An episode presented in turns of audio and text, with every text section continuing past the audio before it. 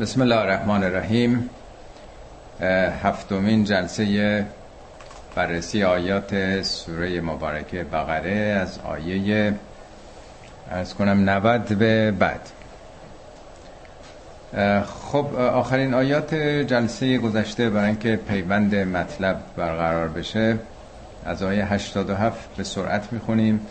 میگه ما به موسی کتاب رو دادیم، یعنی تورات رو، مجموعه قوانین و نظامات رو دادیم، و بعد از اون و قفینا من بعدهی به رسول، پشت سر او رسولانی همینطور آمدن. یعنی قبل از موسی زمین سازی برای آماده شدن یک کتاب شریعتی که راهنمای عمل امت بشه انجام شده بود در دوران نوح و هود و صالح و لوط و غیره تا به موسی میرسه. و موسی هم این حقایق رو، این درس ها رو، این آموزش ها رو میده. به دنبالش قفینا، قفینا یعنی پشت سر او، به رسول، بعد از او رسولانی همینطور ادامه پیدا میکنند، میان برای تکمیل و تفصیل و توضیح در واقع اون آموزش ها تا میرسه به عیسی ابن مریم. او یه نقطه عطف تاریخی است، یه جهشه، یه موتاسیون در واقع. آتینا عیسی ابن مریم البینات و ایدناه به روح القدس. او تقویت میشه با روح القدس، با یه نیروی خاص، نیروی جبرئیل، یعنی یه پله تکاملی در سلسله نبوت هاست، در سلسله انبیا و اولیاء خداست. و بعد میگه خب این سیر معلمین پشت سر هم در طول تاریخ آمدن، ولی افکلما جاءکم رسولون، هر وقت یه رسولی آمد، یه پیامبری آمد، سخنی، پیامی، تعلیماتی داشت که خوشتون نمی آمد، با منافع فردی و گروهیتون در تناقض بود، دچار تکبر شدید، عده‌ای رو تکذیب کردید، عده‌ای رو هم زدید کشتید. این حداقلش تکذیبه، ولی اگر پیروانی داشتن و اونا پاپشاری کردن بر این گفتن حقایق، اونا رو کشتید. و قالو قلوبنا قلفون، زمان پیامبرم گفتن بابا دل ما در غلافه، اصلا این حرفا رو ما نمیفهمیم، ما سر در نمیاریم از آخرت، از فرشتگان، از این حرفا. میگه بل لعنهم الله به کفرهم فقلیلا ما یؤمنون، نه نه که نفهمن، اینا به خاطر انکار و کفر و نادیدن، نادیده گرفتن دل خودشون رو بستن، زنگاری و رسوباتی دلشون رو گرفته، دور از این حقایق شدن. تا میرسه به پیامبر اسلام، بلما جاءهم کتاب من عند الله، وقتی که کتابی از جانب خدا میرسه، قرآنی نازل میشه که تصدیق کننده کتاب خود اوناست، تصدیق کننده لما بینهم هست، قاعدتاً باید میپذیرفتند. و کانو یست من قبلو یستفتحون علی الذین کفروا، اونها میدونن یهودیان در اطراف مدینه بودن، در قبایل اطراف مدینه بودن، تحت فشار مشرکین بت پرستا بودن، چون اینا یه عده‌ای دیندار بودن، معتقد به پیامبران و وحی و ابراهیم و نمیدونم اسحاق و یعقوب و خب در بین بت پرستان اینا تحت فشار بودن، اونا باور نمی کردن حقایق اینا، اقلیت بودن، مثل همیشه تاریخشون در اقلیت بودن، زیر فشار بودن. اینا همیشه آرزوشون این بود که اون پیامبر موعود فرا برسه، مثل شیعیان که آرزو این که کی امام زمان ظهور میکنه ما نجات پیدا کنیم. یهودیان در طول تاریخ همیشه این آرزوی پیامبر موعود رو داشتند، یک مسیحی‌ها مسیحا داشتن، یا بشارت‌هایی که در کتابشون برای پیامبر اسلام داده بود. میگه شما که خودتون آرزوی یه ناجی داشتید برای آینده، تحت ظلم و ستم و فشار بودید، حالا پیامبری هم آمده نه برای ابطال شریعت شما و کتاب شما، آمده تصدیق کننده حقایقی تو کتاب شما هم هست. قاعدتاً باید اول از همه، پیش از همه شما استقبال میکردید. چرا بیش از همه مقاومت کردید؟ حتی با مشرکین بت پرست‌ها متحد شدید علیه مسلمان ها. فلما جاءهم ما عرفوا، وقتی که کسی آمد یا کتابی آمد که میشناختن. در آیات قرآن میگه همونطوری که بچهای خودشون رو میشناسن، ویژگی‌های پیامبر اسلام رو هم تو کتابشون خونده بودن، علماشون همه میدونستن چه کسی خواهد آمد. وقتی که آمد کفرو، منکر شده.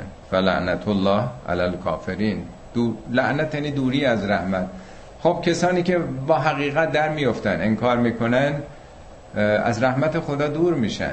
این معنای لعنت دیگه، خودشون بدبخت شدن. خب تا اینجا رو خوندیم.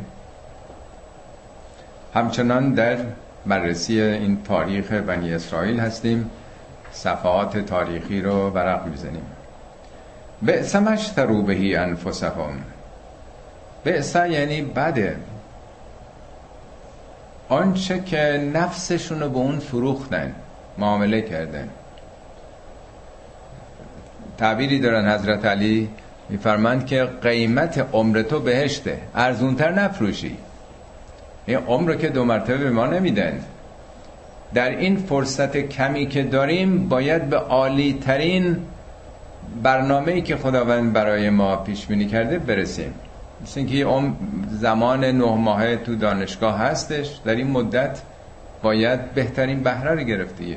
کنکوری هست، باید بهترین نمره رو گرفت. این فرصت که دو مرتبه تکرار نمیشه اینا. ولی این سرمایه عمر رو چگونه مصرف کردن؟ خیلی بد مصرف کردن. به سما به اسمش تروبهی انفسهم، نفسشون رو، عمرشون رو. چرا؟ ان یک فرو به ما انزل الله، که با آنچه که خداوند نازل کرده کفر ورزیدن. کفر یعنی پوشوندن، نادیده گرفتن، بی‌اعتنایی کردن. چرا این کار کردن؟ بغیاً. بغی یعنی خوی برتری طلبی، فزون خواهی. چه بقیه؟ بقیاً ان ینزل الله من فضله علی من یشاء من عباده. اینا انتظار داشتن که پیامبر بعدی حتما از بنی اسرائیل باشه، از قبیله خودشون باشه. اصلا نمیخواستن بپذیرن که از یک نژاد دیگه‌ای باشه. ببینیم بعد از ابراهیم دو شاخه شدن. ابراهیم دو فرزند داشت، یکی اسحاق، یکی در واقع اسماعیل دیگه. اسحاق فرزندش یعقوب بود، یعقوب دوازده تا پسر داشت، یکیش یوسف، و دوازده شعبه شدن بنی اسرائیل تا حالا رسیده. یه فرزند دیگه اسماعیله، پیامبر ما از نژاد اسماعیله، یعنی ما پسر عمو هستیم با هم، از بریم عقب‌تر. دعواها سر این بوده که کدوم شاخه، این از کدوم شاخه، چرا از شاخه اسماعیل پیامبر بعدی برگزیده شده، باید تو خاندان ما باشه، تو نژاد ما باشه. همین تعصبات قومی و نژادی. از اینکه خداوند فضلشو نازل کرده، الان من یشاء من عبادهی، بر هر یک از بندگانش که مشیتش ایجاب میکنه. هر کی صالح‌تر، شایسته‌تر، خدا قرار خاصی نداره که توی خانواده، توی قبیله، توی نمیدونم طایفه و تیره همه از اونا بیان. هر کی صالح‌تر و شایسته‌تر، استعداد داره، اون شاگرد اول میشه دیگه. قراری نیستش که از کدوم طبقه بشه. خب پس ریشش کجاست؟ ریشش همین بقیه. این کلمه بقیه شش بار قرآن اومده، پنج بارش راجع بنی اسرائیله، که چهار بارش بقیه بین خودشونه. حتی این دوازده تیره میگه و مختلفو، اختلاف پیدا نکردند الا من بعد ما جاءهم العلم، نه که ندونن. اختلافاتشون این دوازده تیره روی ناآگاهی نبود. بقیاً بینهم، به خاطر روابط بقی بود، یعنی فزون طلبی، تمامیت خواهی، رقابت بر سر اینکه من رئیس بشم، من دسته برتر داشته باشم. یعنی همیشه دعواها سر همین بوده، دعوا این که کی میخواد برتر باشه، سلطه طلبی.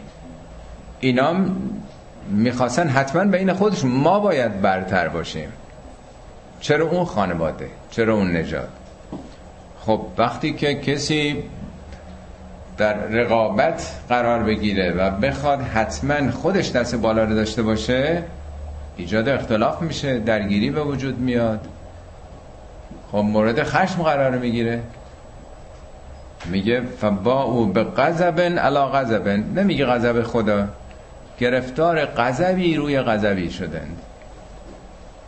تاریخ بنی اسرائیل رو ورق بزنیم، از همون اول هم دوچار غضب درونی خودشون بودن، این دوازده تیره که به جون هم افتادند، و مورد غضب همسایگان در طول تاریخ. وقتی یک کسی همیشه خودشو برتر ببینه، تکبر داشته باشه، استکبار و استعلا، خودشو بالا ببینه، خب طبیعتا ایجاد دردسر و اختلاف میشه با همسایگان.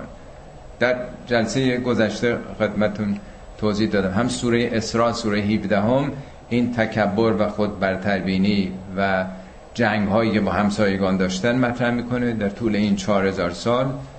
دوران دفعه گذشته عرض کردم که زمان تمدن آشورها اون سارگون دوم حمله کرد، اورشلیم رو خراب کرد، اینا رو به اسارت گرفت.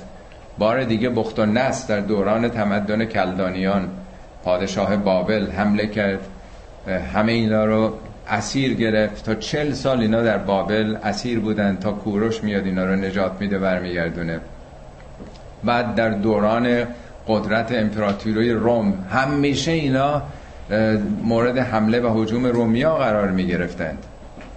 بعد از اون تو عربستان هم که آمدن، اینجا مشرکین پدرشون در می آوردن. یعنی همیشه همسایه ها از اینها ناراضی بودن، در واقع تاریخشون رو ببینید. حتی بعد از اینم که مسیحیان، مسیحیت هم بالاخره تو همین شعبه بنی اسرائیل دیگه، قدرت های بعد از بعثت حضرت عیسی، اونام یعنی امپراتوری هایی که رومیان مسیحی تشکیل دادن، اونام همشه پدر اینا رو در می آوردن. بنابراین هیتلر نفر اول و آخر نبوده، در همون امتداده به غضبن علی غضبن. همیشه یه مدت هایی قرآن میگه که شما همیشه به ذلت دوچار میشین، الا به حبل من الله و حبل من الناس، یا هر وقت به خدا پناه بردین، به ریسمان خدایی چسبیدید، آدم شدید، یا به ریسمان مردم یعنی قدرت‌های جهانی.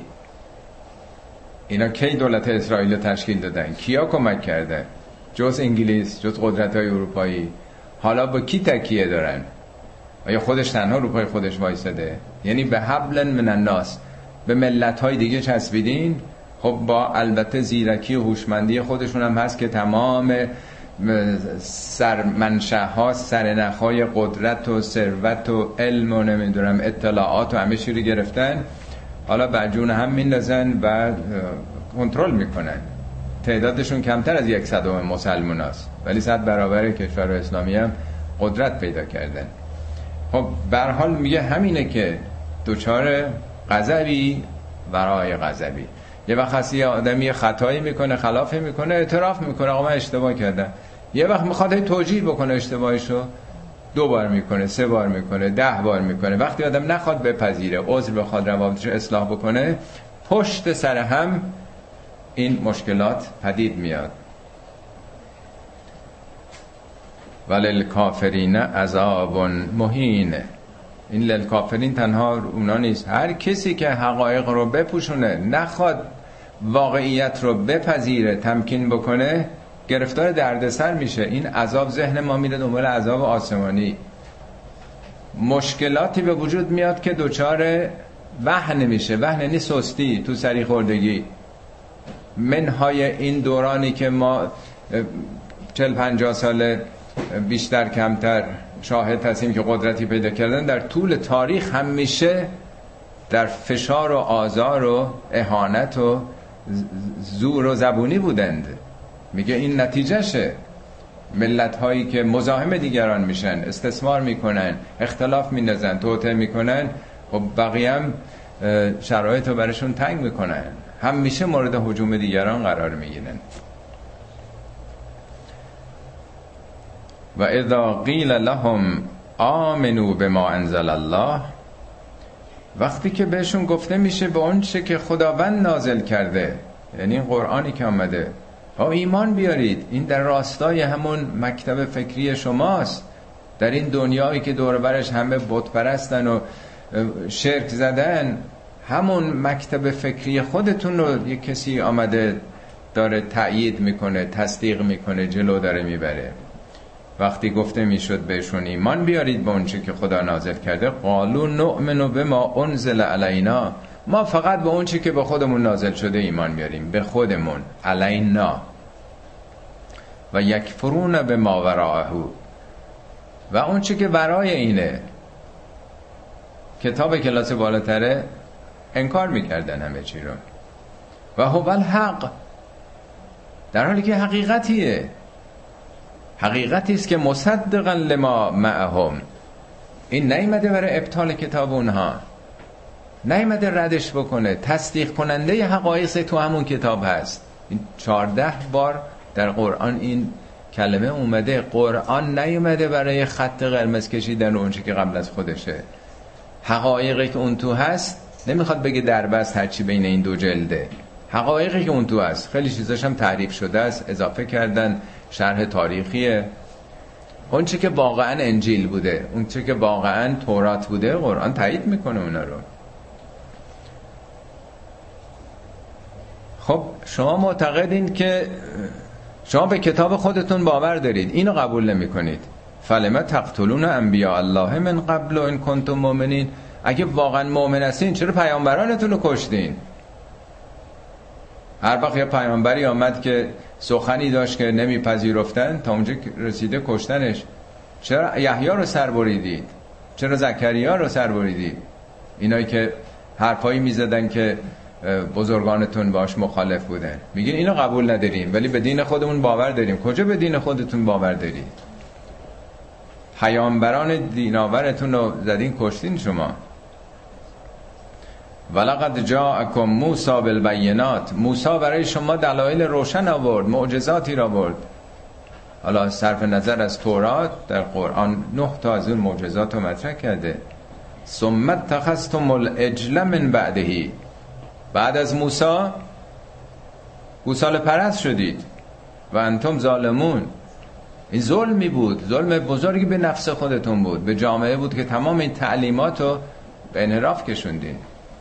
بعضی از مترجمین گفتن بعد از موسی بعدهی رو به عنوان موقعی که موسی رفته بود کوه طور. نه، این دوران بعد از موسی رو میگه. اون موقع که موسی وقتی در کوه طور رفت، چند شب دیر کرد، گوساله پرست شدن. در طول تاریخ هم بار دیگه گوساله پرست شدن. من عیناً خدمتتون بخونم، در خود تورات هست، اون باب ملوک، کتاب پادشاهان در واقع، اصحاح دوازده است. بذارید عیناً براتون بخونم، این از عیناً تورات من کپی کردم. میگه یربعام پادشاه اسرائیل بعد از مشورت با مشاوران خود دو گوساله از طلا ساخت و به قوم اسرائیل گفت لازم نیست برای پرستش خدا به خودتان زحمت بدهید و به اورشلیم بروید. ای اسرائیل، این گوساله ها خدایان شما هستند، چون اینها بودند که شما را از اسارت مصر آزاد کردند. بنی اسرائیل که دوازده تیره بودند، ده تا شمالی بودند، دو تا در جنوب قرار گرفتن، با هم همش می جنگیدن. شمالی دیدن راه دوره تا اورشلیم، گفتن همینجا خدایی درست میکنیم که تقویت نشن قدرت جنوبی ها. اینا خب سخنان است که تو خود تورات هم است. بعد از اونم رفتید باز گوساله پرست شدید. و از اخذنا میثاقکم، باز میثاق گرفتیم از شما. میثاق یعنی اون بند محکم تعهد، تعهداتی خواستیم پایبند باشید به یک سلسله اصول. و رفعنا فوقکم الطور، کوه طور رو بالای شما برافراشته کردیم. این در واقع تکرار شده، قبلا تو همین سوره خوندیم.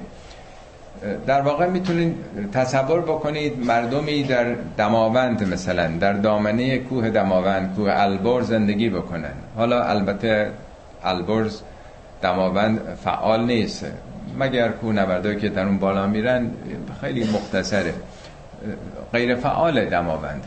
ولی در تور ظاهرن، چون اینا هم در دامنه تور زندگی میکردن، ظاهرن نیمه فعال بوده، گهگاه تحرکاتی داشته. وقتی که آدم در دامنه کوهی زندگی بکنه که دائما این خطر آتشفشانی و لرزش هست، یک نگرانی پیدا میکنه دیگه. حتما یا فیلمش رو دیدین یا خوندین یا عکساش رو دیدین، آتشفشان پومپئی یا وزوا در ایتالیا که چگونه سنگ شدن اینا، یعنی با اون گدازه ها در واقع پوشونده شدن. اینا وقتی که دائما این خطر رو بالا سر خودشون داشتن، مثل این که بالا سرشونه اون ابرهایی که میاد و دائما نیمه فعال هست، یک نوع تهدیدی در واقع، مثل شمشیر داموکلسی که بالا سرشون باشه، یک نوع نگرانی از این که ما اگر عصیان بکنیم به سرنوشت اقوام قبل ممکنه دوچار بشیم. این در واقع تهدید انسان‌های چهار هزار سال پیش، سه هزار و پانصد سال پیش دیگه، دوران کودکی به سر می برده بشر اون موقع، مثل بچه‌ها که خیلی قبل از سن بلوغ نمیشه به عقل و تشخیص خودشون سپرد. یه مقداری تهدیدهای پدر و مادر لازمه که بچه‌هایی که هنوز به سن بلوغ نرسیدن یه نگرانی داشته باشن از عصیان و خطا. برای چی این هشدار داده شده؟ خذوا ما آتیناکم به قوتن، آنچه که بهتون داده شده جدی بگیرینش. خذوا یعنی بگیرید، به قوه یعنی با تمام نیرو. البته اینا مجازیه، یعنی توراتی که بهتون دادیم، کتاب راهنمای عمل که دیم، جدی بگیرید. عین همین سخن باید به مسلمانان امروز هم گفته بشه. خذوا ما آتیناکم به قوتن. قرآن برای سفره عقد نیست، قرآن برای شکون مجلس و نمیدونم افتتاح مجلس خوندن و بازوی پهلوانا و گردن بچه ها که نظر نخورن و تشریفات نیست. اینه جدی بگیرید. به روایات و احادیثی که تازه اصالتشون در عرضه به قرآنه به اونا نچسبید، به اصل قرآن بچسبید. اینا میشه بشه گفت که خذوا ما آتیناکم به قوتن. تا این سخن قرآنه. میگه پیامبر روز قیامت به خدا میگه ان قوم اتخذوا هذا القرآن مهجورا، این قوم من این کتاب قرآن رو مهجور کردن. مهجور از هجر، این دوری، دور انداختنش، بهش عمل نکردن. به یهودیان میگه که اینو جدی بگیرید این کتابو، واسمعوا، بشنوید این سخنان رو. سم تنها شنیدن نیست، شنیدنی است برای فهمیدن. قالوا سمعنا و عصینا، گفتند شنیدیم و یه وقت آدم میگه چشم، پدر و مادر به بچه چیزی میگن چشم، ولی چشم که میکنیم دیگه. وقت میگن چشم ولی تو دلشون میگن که نمیکنیم. از این گوش میشنوه آدم، از اون گوش در میکنه. منظور شنیدن اصوات نیست که بگن شنیدیم، اون که ارادی نیست. بالاخره همه چی رو آدم میشنوه، همه میشنون. کی این رو به جانش میبره، مینیوشه، در وجودش میبره، اون میشه سم. گفتن شنیدیم ولی کار خودمون رو میکنیم، قبول نداریم. این بارها تو قرآن اومده. اتفاقا یه آیه خیلی قشنگ میگه که راجب یهودی هست، میگه که اینا یقولون سمعنا و عصینا، میگن شنیدیم ولی نمی کنیم. واسمع غیر مسمع، به هم دیگه میگن بشنو ولی نشنیه، نشنویا. بشنو یعنی با گوش بشنو ولی مبادا تحت تاثیر قرار بگیری. میگن ولو انهم قالوا سمعنا و اطعنا، اگه اینا میگفتن شنیدیم، چشم، میپذیریم. واسمع وانظرنا، به پیامبر میگفتن تو هم حرف ما رو بشنو، به ما توجه بکن، نظر کن، سوالمون رو پاسخ بده.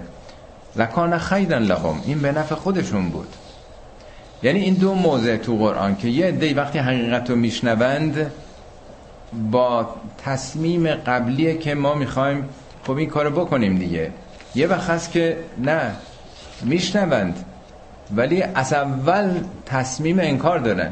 حتما تجربه کردید شما، گلوی خودتونم در واقع پاره بکنید، تمام وجودم بخوام برای ایده بحث بکنید، وقتی که اون تصمیم نداره، همون موقعی که شما دارید استدلال میکنید تو فکر جوابتونه، فایده نداره. میشنوه سخن شما رو ولی نه اینکه بشنوه ببینه چند درصدش حقیقته، بگه آره اینو قبول دارم. فقط میخواد رد بکنه.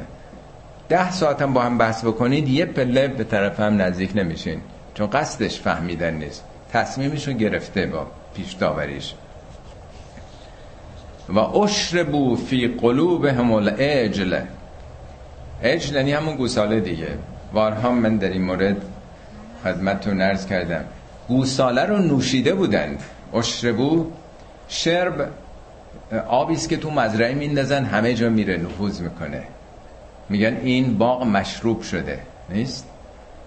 یعنی آب حسابی نفوذ کرده. این کلمه شرب یا اشراب، نفوذ آب یا هر چیز دیگه. آدم تشنم در واقع میخواد با سلولای وجودش تشنگیش رو سیراب بکنه دیگه. این سیراب شدن یه مفهوم با تمام وجود و تشنه عمیق چیزی بودن. اینا از نظر فرهنگی عاشق گوساله بودن، انگار نوشیده بودن، تمام وجودشون، سلولای وجودشون از عشق به گوساله. تا سر موسی رو دور میدیدن، تا یه مشکل میشه باز برمیگشتن به همون گوساله. زندگی های روستایی گذشته آمیخته بوده دیگه. دفعه قبل خدمتتون عرض کردم مام که دو هزار و پانصد سال استبدادی زندگی کردیم، همیشه یه آقا بالا سر داشتیم، چه در کل مملکت که شاه بوده، چه در نمیدونم ایالت ها، همه جا یه کسی ارباب بوده دیگه. رژیمای ارباب رعیتی همیشه این شده، رابطه پدر با فرزندانش یا مادر با فرزندان استبدادیه، مدیر با شاگردش، معلم با شاگردا، همه آخوندا با امام با معمومینش. این در وجود ما رفته، ما هم نوشیدیم استبداد رو، باز تولید میکنیم. اشخاص عوض بشن چه فرق میکنه؟ همون مناسبات دو مرتبه برقرار میشه، برای اینکه نوشیده شده، این رفته تو وجود یک ملت. حالا هر ملتی البته با یه چیزی یه چیزی آمیخته شده، فرهنگشه، تقصیر شخص خاصی هم نیست، این به تدریج باید یه ملتی عوض بشه. اینام این چنین بودن. و اشربو فی قلوبهم العجل بکفرهم، با این انکار حقیقتی که میکردن یک سره وابسته به همون ریشه های تاریخیشون بودند که با اون مشروب شده بودند. قل بئس ما یأمرکم به ایمانکم ان کنتم مؤمنین، بگو اگه شما واقعا اعتقاد دارید و ادعا میکنید که ایمان دارید، این ایمان شما به بد چیزایی شما رو داره دعوت میکنه، فرا میخونه. آ چه جور ایمانیه که همش تعصبات قومی و نژادی و منیت ها و جنگ و توطئه و تخریبه؟ این چه ایمانیه؟ بد ایمانی دارید. اگه اون ایمانه، اون ایمان شما رو به بد جایی داره میبره. قل ان کانت لکم الدار الاخرة عند الله خالصة من دون الناس، پیامبر بهشون بگو اگه شما معتقدید بر این ادعا و باور هستید که آخرت خالصا مخلصا برای شماست، فرقه ناجیه هستید، شما فقط بر کشتی نجات سوارید و بقیه همه غرق میشن. البته تنها ادعای اونام نیست، ما هم همچین ادعا میکنیم، هم مسلمون ها هم فرقه ها چه میان پایین، مگه غیر از اینه؟ ما هم خودمون رو شیعیانم فرقه ناجیه ماییم دیگه. همیشه ملت ها فکر میکنن که خودشون فقط نجات پیدا کردن، بقیه همه غرق میشن. میگه خب اگه فکر میکنید که شما فقط خانه آخرت از آن شماست، خالصتا من دون الناس، به جز مردم. مسیحا امروز مگه نمیگن که اگه تو عشق عیسی نداشته باشی جات ته جهنمه، فقط اونه، یعنی بقیه همه ول معطلن دیگه. خب اگه اینطوره فتمنوا الموت ان کنتم صادقین، اگه راست میگین آرزوی مرگ بکنید، چرا به دنیا چسبیدید؟ شما که معتقدید یه راست میرید تو غرفه‌های بهشت. جای دیگه قرآن هم میگه، میگفتن نحنو ابناء الله و اولیاء، نحنو اولیاء الله و احباه، ما که اولیای خدا هستیم، ما که عاشقان خداییم. خب اگه هستید زودتر بساتون جمع کنید، زودتر برسید به اون بهشت. پس چرا این کارو نمی‌کنید؟ انقدر چسبیدید به دنیا اگه واقعا معتقد هستید. ولن یتمنونه ابدا، لن یعنی هرگز، با ابدن هم اومده تأکید مؤکده. هرگز چنین آرزوی نمی کنند. چرا؟ به ما قدمت ایدیهم، به خاطر آنچه که دستهاشون پیش فرستاده. این اصطلاحه تو فارسی ما اینو میگیم، به خاطر عملشون، به خاطر کاراشون. خودشون خودتون بهتر میدونید که چی کار کردید. اینا ادعاست که برای دیگران میکنن ما قوم سوگلی خدا هستیم، ولی خودشون که میدونن چه رشوه‌خواریایی، چه اعمالی داشتن. هر کسی خودشون بهتر میشناسه، ولی هرگز نمیکنن، چون میدونن کلاشون پس معرکه است. اونجا چنین انتظاری رو نمیتونن داشته باشن. والله علیمون بالظالمین. خدا به ظالمین علیمه، میشناسه کیا چه کار کردن. نه تنها چنین آرزوی نمی کنند، ولتجدنهم احرص الناس علی حیات. این ولتجدنهم هم لامش تاکیده و هم اون نونش نون ثقیله. سادهش هست تجدهم، تجدهم یعنی اونها رو میابی. لا تجدهم یه تاکیده، لتجدنهم یعنی صد درصد اگه بخوای جستجو بکنی در طول تاریخ کی به دنیا چسبیده، صد درصد اینا رو حریص‌ترین مردم به دنیا پیدا میکنی. نیست اینطور؟ کیا تو دنیا، کدوم ملت، کدوم نژاد انقدر اهل چسبیدن به مال و ثروتن؟ صرافی ها بیشتر مال کیاست؟ طلا، جواهر فروشی ها، نمیدونم بزازی ها، هر جا که پوله و قدرته و اطلاعات سرنخ تمام این سیستم های خبر پراکنی و نمیدونم چیزهای تلویزیونی و اطلاعات، پول و قدرت، همه اینا برای اینکه ابزار سلطه بر دنیاست. حتما اینا اینا رو خواهی یافت. حالا اون موقع به پیامبر مسلمان ها داره میگه، ولی همیشه است احرص الناس یعنی حریص‌ترین مردم علا حیاتن. نمیگه بر حیات دنیا، علا حیاتن. حیاتن نکه هر زندگی به هر قیمتی به هر شکلی. اینا میخوان فقط زنده باشن، به زندگی دنیا به هر قیمتی و به هر شکلی حریص‌ترین مردمان به دنیا هستند. و من الذین اشرکوا، حتی از مشرکین هم حریص‌ترن. خب بالاخره یک کسی که خدا رو قبول نداره، به آخرت باور نداره، بالاخره به این دنیا میچسبه، لااقل نقدا بچسبیم. از کسانی که پرورده ابراهیم خلیل و اسحاق و این همه پیامبران هستند و این همه معجزات از موسی دیدن، یوسف در این امت بوده، از اینا انتظار هستش که لااقل اینا انقدر وابسته به دنیا نباشن. چطور اینا از مشرکینم، از اونایی که اعتقادی هم به آخرت ندارن، بیشتر چسبیدن به این دنیا.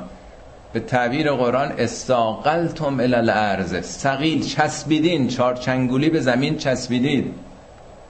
ارضیتم بالحیات دنیا من الاخره، آیا راضی شدید، ترجیح دادید این زندگی پست موقت دنیایی رو در برابر آخرت؟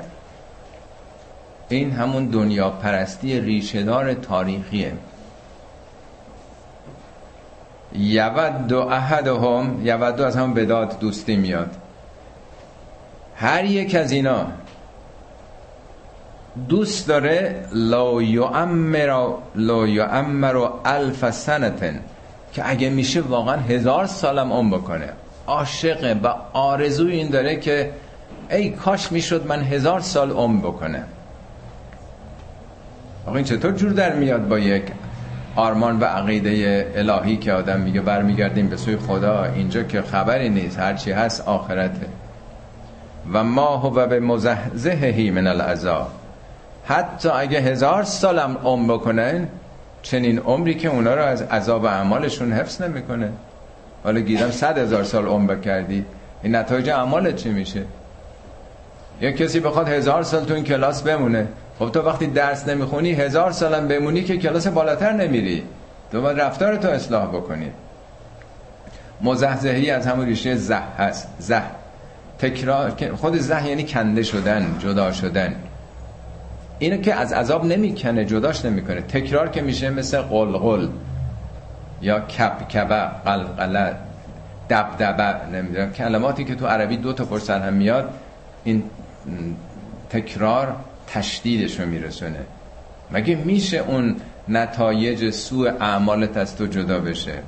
والله بصیرون به ما یعملون. خدا میبینه دارین چیکار میکنین. تو نظام خدا که چیزی نادیده گرفته نمیشه. قل من کان عدو من لجبریل، پیامبر بگو هر کسی که دشمن جبریله. جبریل کلمه عبریه، این کلمه عبریه مال خودمون است. میکال و جبریل و اینا کلمات اینن آورده. آیا یهودی‌ها با جبریل مخالف بودن؟ دشمن بودن؟ نه، این تمثیله. خب اینا با پیامبر مخالف بودن، مخالفتشون البته بعضیا گشتن دنبال این که بگردن تو تورات یا تاریخ بنی اسرائیل که اینا چطور با جبرئیل مخالف بودن. تو بعضی تفسیرام نوشته که چون بدبختی‌ها که سرشون میامده، چون پیامبران میگفتن که این فرشتگان خداست، گفتن این فرشتگان پدر ما رو در آوردن. بعضیا اینجوری تعبیر کردن، ولی نه، مسئله روشنه. یه مثال ساده‌ای خدمتتون عرض کنم. بعضی از شاگردای تنبل که رد میشن، وقتی میبینن یه عده قبول شدن، توفیقاتی پیدا کردن، میخوان فرافکنی بکنن. تقصیر کیه؟ تقصیر اون که شاید اول شده نیستش، به اون که دشمنی نمیکنن. دشمنی کیه؟ تقصیر معلمه، این به من نمره نداد. تقصیر مدرسه است. همیشه آدم میخواد بندازه به اون کسی که اون این داوری رو کرده، به این نمره بیست داده، به این نداده. نمیخواد بپذیره که از خودش ناشی شده. خب حالا اینجا توضیح میده، میگه تو دشمن جبرئیلی، فانه نزله علی قلبک. جبرئیل این قرآن رو بر دل تو نازل کرده، پس یه امر قلبیه. چیزی نیست که کالایی چرا به اون دادن به من ندادن. یه رابطه قلبیه. یه کسی رابطه عاشقانه با خدا داشته، عارفانه داشته، خب فهمیده، درک کرده، دریافت کرده. خب تو نکردی. دو، به اذن الله. جبرئیل که سر خود این کارو نکرده، اذن خدا. یعنی تو قانونمندی و نظامات خداست. اولا این رابطه قلبی بوده.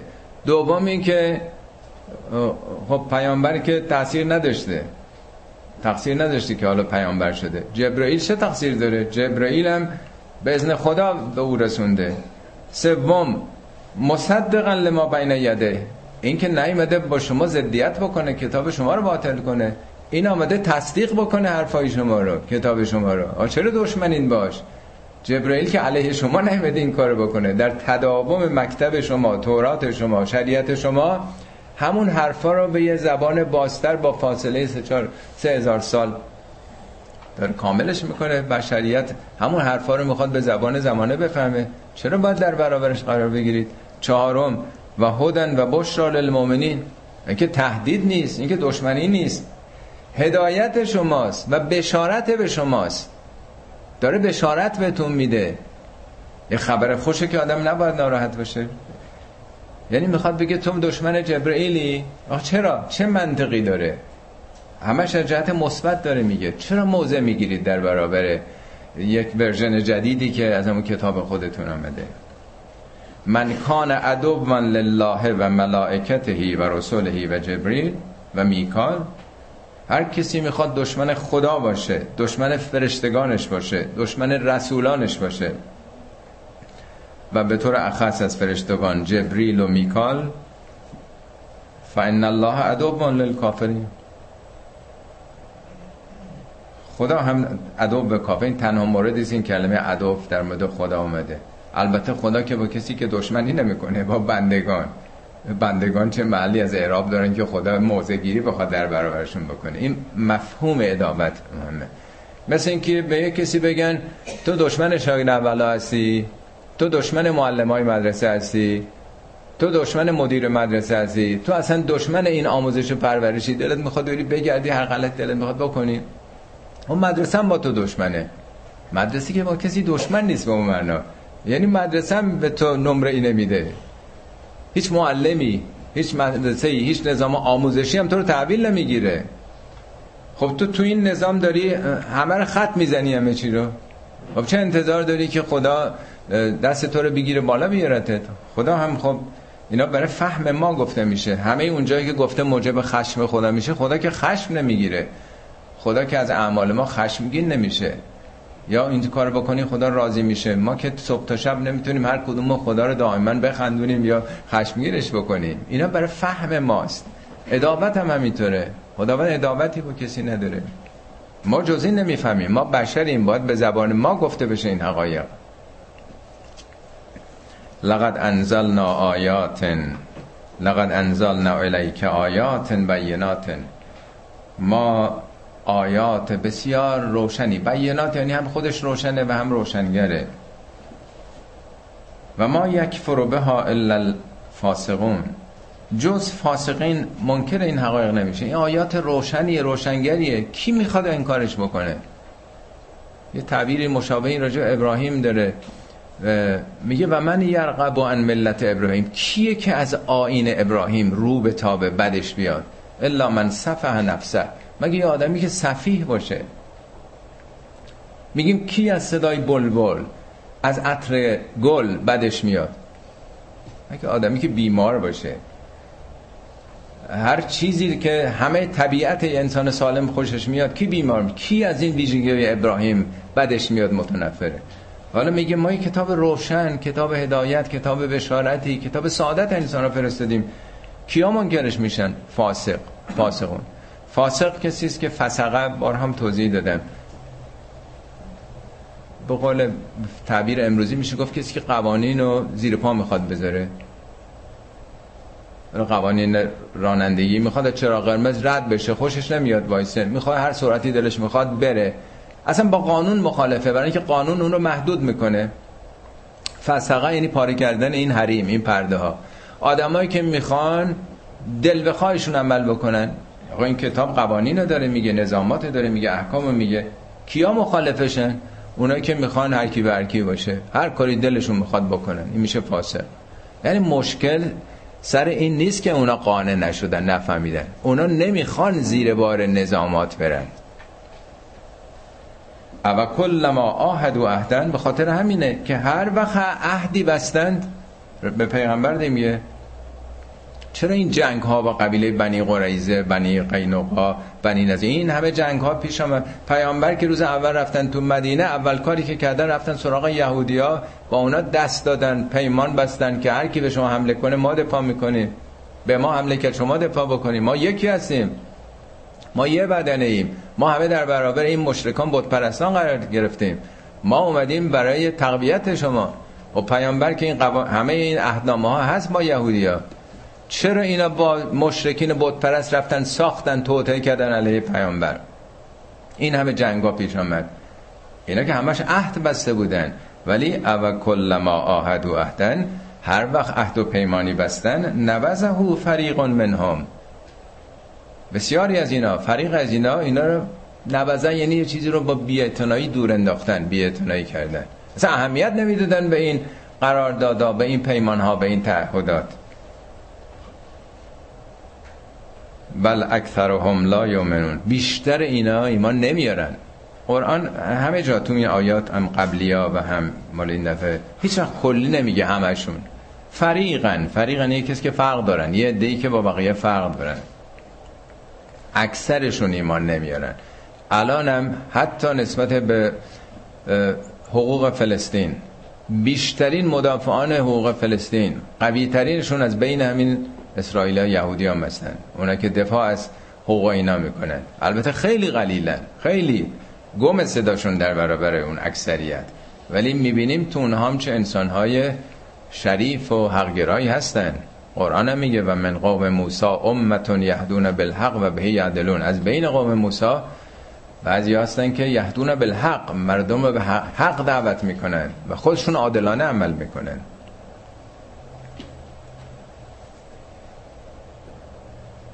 ولما جاءهم رسول من عند الله، وقتی که رسولی از جانب خدا آمد، پیامبر اسلام میگه مصدق لما معهم، که تصدیق کننده اون چیزی بود که در بین اونها، یعنی تورات، نبذ فریق من الذین اوتوا الکتاب، کتاب الله وراء ظهورهم.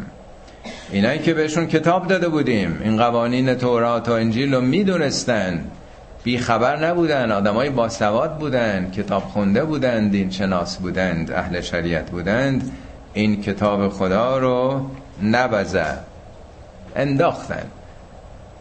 البته اون موقع کتاب که نبود، منظور چیز جلد شده نیستم، کتاب یعنی قوانین و نظامات. ورا از ظهورم انداختن پشت سرشون، که انهم لا یعلمون، اصلا انگار نه انگار که میدونن، مثل اینکه هیچی نمیدونن. بابا شما که خودتون قرنها هزارها آشنا با این حرفا هستین، شما چرا این حرفا رو رد میکنین؟ انگار هیچی نمیدونن. یعنی این دانش هیچ نقشی نداشت در تصمیم گیریشون.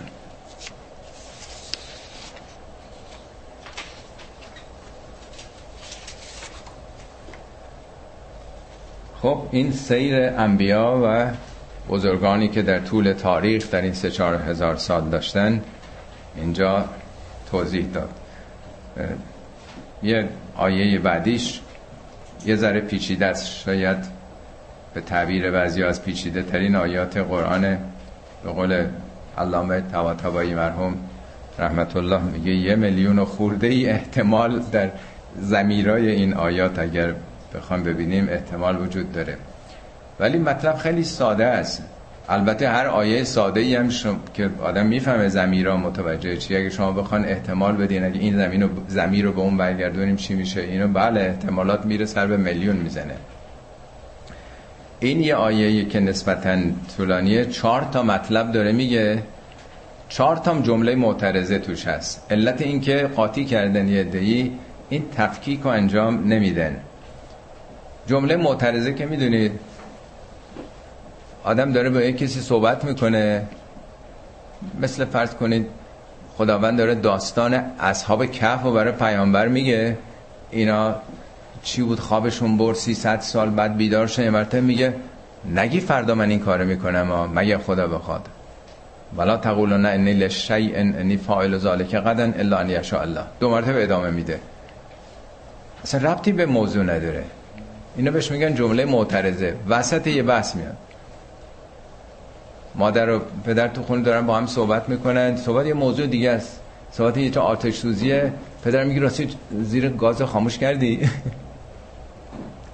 یعنی چون تو داره بحث یه آتش سوزی میکنن، وسطش داره به همسرش میگه اون نگاه بکن که مثلا خطری متوجه ما نبشه. یعنی وسط یه بحث یه چیزایی میاد که آدم خوابش نبره. مرتب قرآن هم وسط داستانا یه چیزایی میگه که خوابتون نبره، قضیه قصه نیستا، خودتونین، حواستون پرت نشه. اینجام چهار تا جمله معترضه توی آیه اومده، با هم میخونیم. واتبعوا ما تتلو الشیاطین علی ملک سلیمان، این اولین جمله. یهودی ها از چی تبعیت کردن؟ از ملت ابراهیم، از تورات، از فرهنگ انبیا و اولیاشون. خیر، دنبال چی رفتن بعدن با این همه رسولان؟ واتبعوا ما تتلو الشیاطین علی ملک سلیمان. شیاطین نه اون شیطانی که ما فکر میکنیم، شیاطین الجن و الانس. قرآن همین سنگای سرگردان و اینا رو شیطان گفته، هم میکروبی که باعث مرض میشه. شیطان یعنی از مدار چیزی خودش خارج بشه. ابلیس هم چون از مدار اطاعت خارج شد شیطان نام گرفت. آدمای شیطان داریم دیگه. میگه خداوند هر پیامبری قرار داده شیاطینی هم مخالف اونا بودن. شیاطین کیا هستن؟ همه اونا که تو این خط نیستن، تو این مدار اطاعت و شریعت نیستن. حالا اینا از آنچه که شیاطین به ملک سلیمان نسبت میدادن، یعنی خرافات و مسائلی که درباره سلیمان گفتن، به جای اینکه برن ببینن آقا چی شد که ما که در ضعف و ذلت و آوارگی بودیم در طول تاریخ تو سرمون زدن، زبون بودیم، ذلیل بودیم، بیچاره بودیم، یه داوودی پیدا شد رهبری کرد ما رو، دشمنانمون رو تار مار کرد، بعد فرزندش سلیمان را بزرگترین تمدن تاریخ زمان رو برپا کرد. سلیمان دشمنا رو مهار کرد، اون یعجوج و معجوج و نمیدونم مغولای زمانش رو چه آبادانی چه چیکار کردین. قرآن همه جا راجع به داوود و سلیمان میگه علم علم بهشون داده بودیم، اونا استخراج معادن کردن، اونا پرندگان رو به استخدام گرفتن، استفاده بسه. اون موقع نیروی تکنولوژی امروز که نبود، با پرنده ها رابطه، با پیک پرنده ها رابطه با کل مملکتشون برقرار کردن. چه کردن داستاناشون تو هفت سوره قرآن اومده.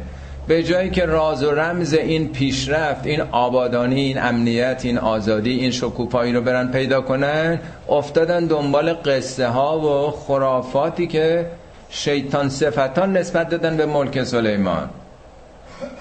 حالا اولین جمله معترضه و ما کفر سلیمان.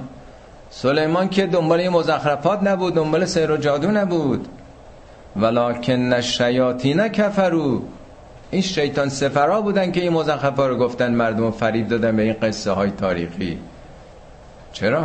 یعلمون الناس السحر، برای اینکه اینا به مردم تعلیمات جادو میدادن، طلسم و جادو.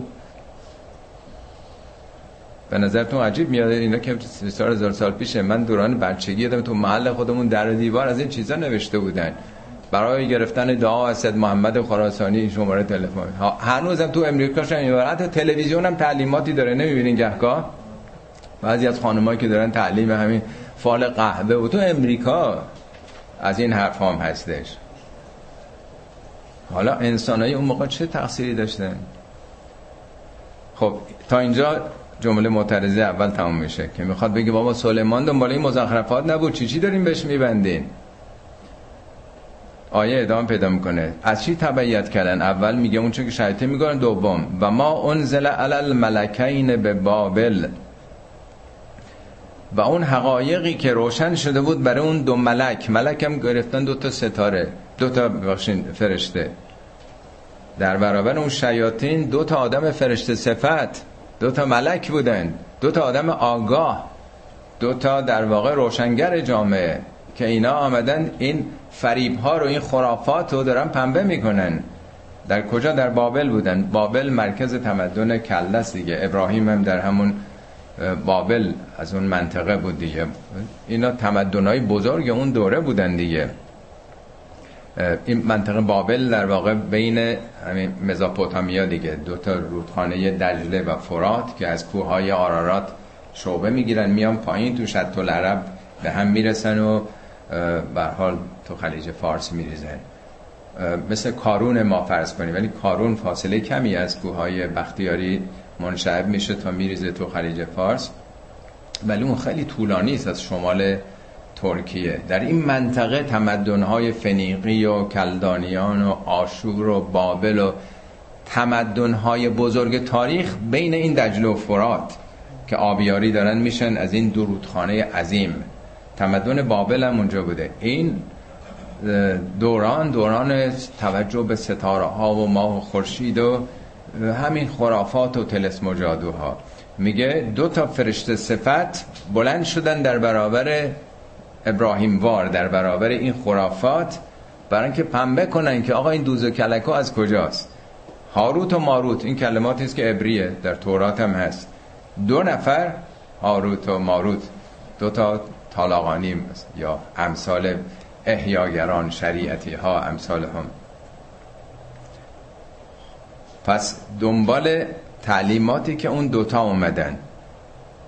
جمله معترضه دوم و ما یعلمان من احد، این دوتا به احدی تعلیم نمیدادند حتی یقولا انما نحن فتنتون فلا تکفر.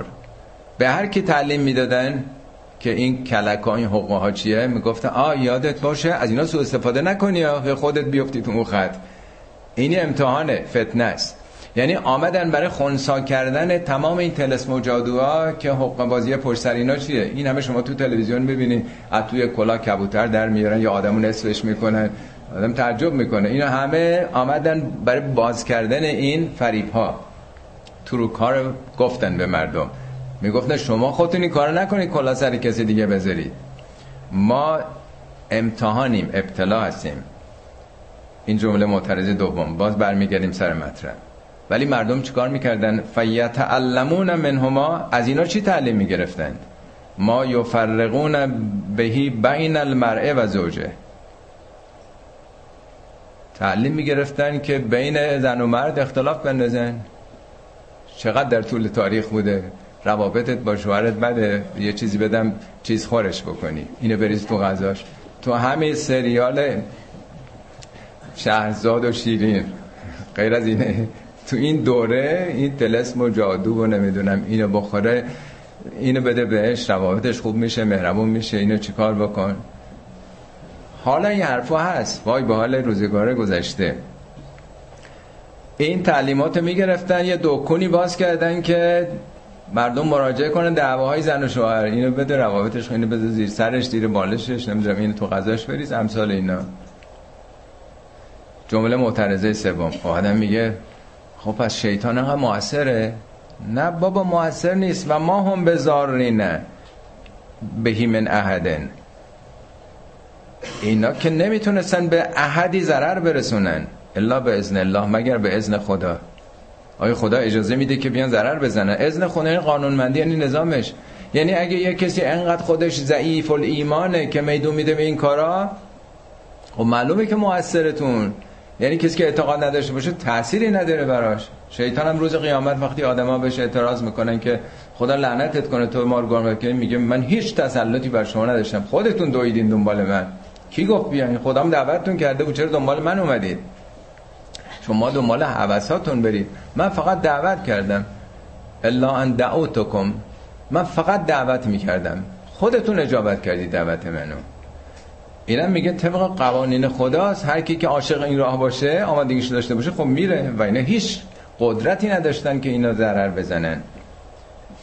این جمله معترضه سوم، دو مرتبه. و یتعلمون ما یضرهم ولا ینفعهم، این یهودیا دنبال چیزایی رفتن که به ضررشون بود، نفعی نمیرسوند. ولقد علموا لمن اشتراه ما له فی الاخره من خلاق، اینا خوب میدونستن که هر کسی خریدار این مزخرفات و خرافات باشه در آخرت نصیبی نداره. جمله معترضه بعد، ولبئس ما شروا به انفسهم لو کانوا یعلمون، چه ارزون فروختن خودشونو اگه میدونستن واقعا. حالا اینو تو پاورقی دویست و شش نوشتم، بنده اینا رو جدا کردم جدا، خیلی مثل آب خوردن براتون راحت میشه. این جمله‌های معترضه رو وقتی جدا کنید مطلب خیلی راحته. مشکل اینه که این جملات معترضه ما عادت نداریم و بعضیا در واقع قاطی کردن.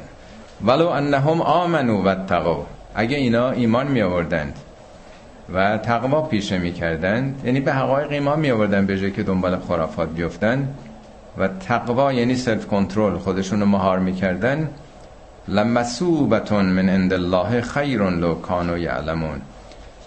مثوبت یعنی ثواب، یعنی بازتاب عمل نزد خدا بهتر از اگر علم داشتن، میفهمیدن که چقدر بهتره. خب من یه برداشت کوتاهی هم، چون قرآن این قصه ها رو نگفته که ما فقط بدبین به بنی اسرائیل بشیم، همه اینا رو گفته برای اینکه عبرت بگیریم، در واقع هوشیار باشیم.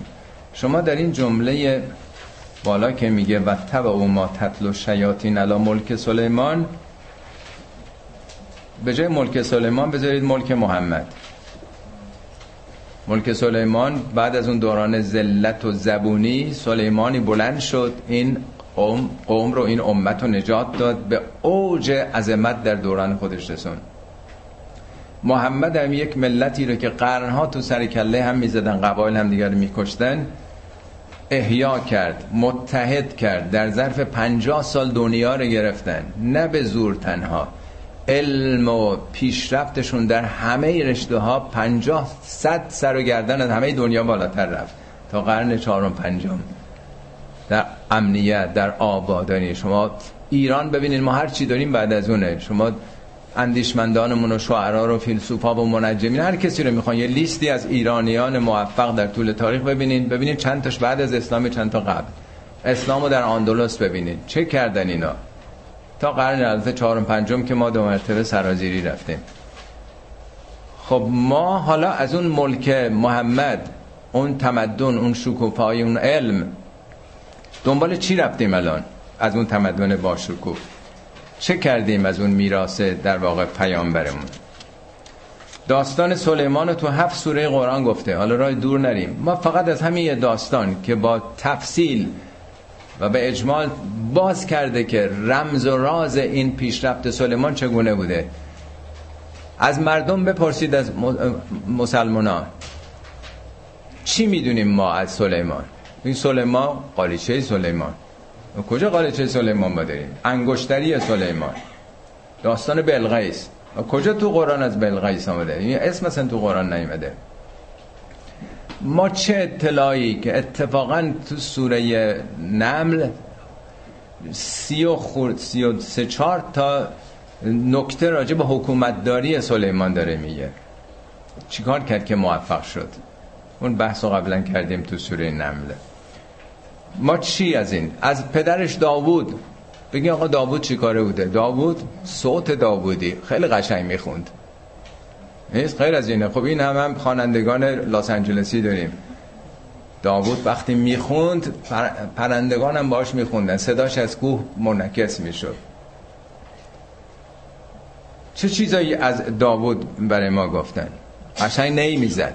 همینه این قدرتی که داود پیدا کرد. همینه اطلاعات ما چیه؟ اینا رو گذاشتیم کنار. دنبال چی رفتیم؟ قرآن رو گذاشتیم کنار، به مفاتیح چسبیدیم، و اونم حاشیه مفاتیح. حاشیه مفاتیح چیه؟ این دعا رو اگه بخونی ده بار بخونی دل دردت خوب میشه، سردردت خوب میشه، نمیدونم چی چی خوب میشه، فلان مالا پیدا میکنی.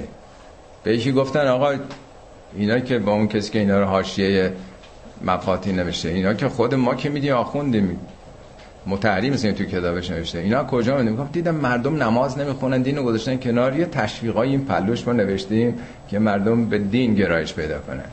الان قرآن رفته کنار، به جاش مفاتیح آمده. برای اینکه همه این راه حلای اینا رو بخونی دیگه راحت. اگه این دعا رو بخونیم مثل اینکه صد بار رفتی حج، خب دیگه راحت تر دیگه خرج بکنیم. این دعا رو بخونیم مثل اینکه ده بار در رک... رکاب رسول الله جهاد کردی، اون چه بریم جهاد بکنیم، پنج دقیقه این دعا رو میخونیم. به جای که دنبال خدا بریم تو چاه جمکران داریم حاجاتمون رو میریزیم. به جایی که به پیامبرمون وصل بشیم، متصل باشیم. توسل یعنی چی؟ یعنی وسیله گرفتن. ما میخوام بریم سراغ خدا. یه دانشجویی میخواد که تزشو بنویسه، به دکترا برسه، خب وسیله میخواد، کتاب و کتابخونه و معلم وسیله. ما میخوام بنده خود و خدا بشیم، خب وسیله چیه؟ پیامبر اهل بیتمونن، باید وسیله گرفت مثل اونا شد. شفاعت یعنی شفع چیزی شدن. اینا رو تبدیل کردیم به یه خرافات، یه پارتی بازی که راه خودمون رو بریم، یه اشکی بریزیم، یه آهی. همه این اشکایی هم که پاک میکنیم دستمالش رو وصیت کنیم توی قبرمون رو بذارن، اینا نجات بخش ماست. مگه چه فرق میکنه همون خرافاتی که بر ملک سلیمان گفتن یا این اباطیلی که امروز دل خوش کردیم بهش؟ از اون بزرگانی که پرچمداران توحید بودن فقط گنبد طلا رو یاد گرفتیم، مناره و نمیدونم آینه کاری و نمیدونم گچبری و ذریح طلا گردوندن تو شهرها و شده همین دین ما، شده همین. فرق میکنه با اونی که بدتبع و ما تتر و شیاطین علی ملک سلیمان. بر ملک سلیمان، بر قرآن چه بستیم؟ یا شیطان سپت های ما چی آموزش دادن؟ تطلو یعنی پشت سر هم بر مردم تلاوت کردن، در کتاباشون گفتن، نوشتن. ایناست که جای تأسف داره. به جای رفتن دنبال این که سلیمان و داوود تو قرآن نماد صبر و مقاومت و شکر خدا بودن و علم بودن، گذاشتیم کنار، به انگشتری سلیمان و فرشش، مثل این که پرنده بوده فرش قالیچه سلیمان. و از اسلام هم همینطور. مگه قرآن نخونده میگه کسانی که حقایق بزن کنار به زبونی و ذلت میافتن؟ الان مسلمان در کجا هستیم؟ اون تعلیمات پیامبر آیا همین بوده که امروز مسلمان ها به جون هم بیافتن؟ مردم سوریه پناه ببرن به تک تک کشورهای اروپایی؟ عراق به این وضعیت بیفته، افغانستان به این وضعیت بیفته، عربستان و نمیدونم قطر و اینا همه به جون بقیه، به سوریه علیه ایران، ایران علیه اونا، چیکار داره میکنه؟ چرا اینطور شده؟ آیا غیر از اینه که و تبعوا الشیاطین علی ملک محمد؟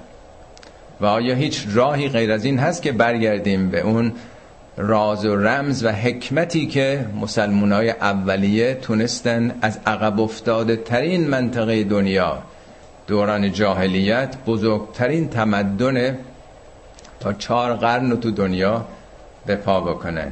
و همه این قصه ها و داستان ها چیزی جز اون نیست. به قول حافظ گر مسلمانی از این است که حافظ دارد، وای اگر از پس فردا پس امروز بود فردایی. صدق الله العلی العظیم.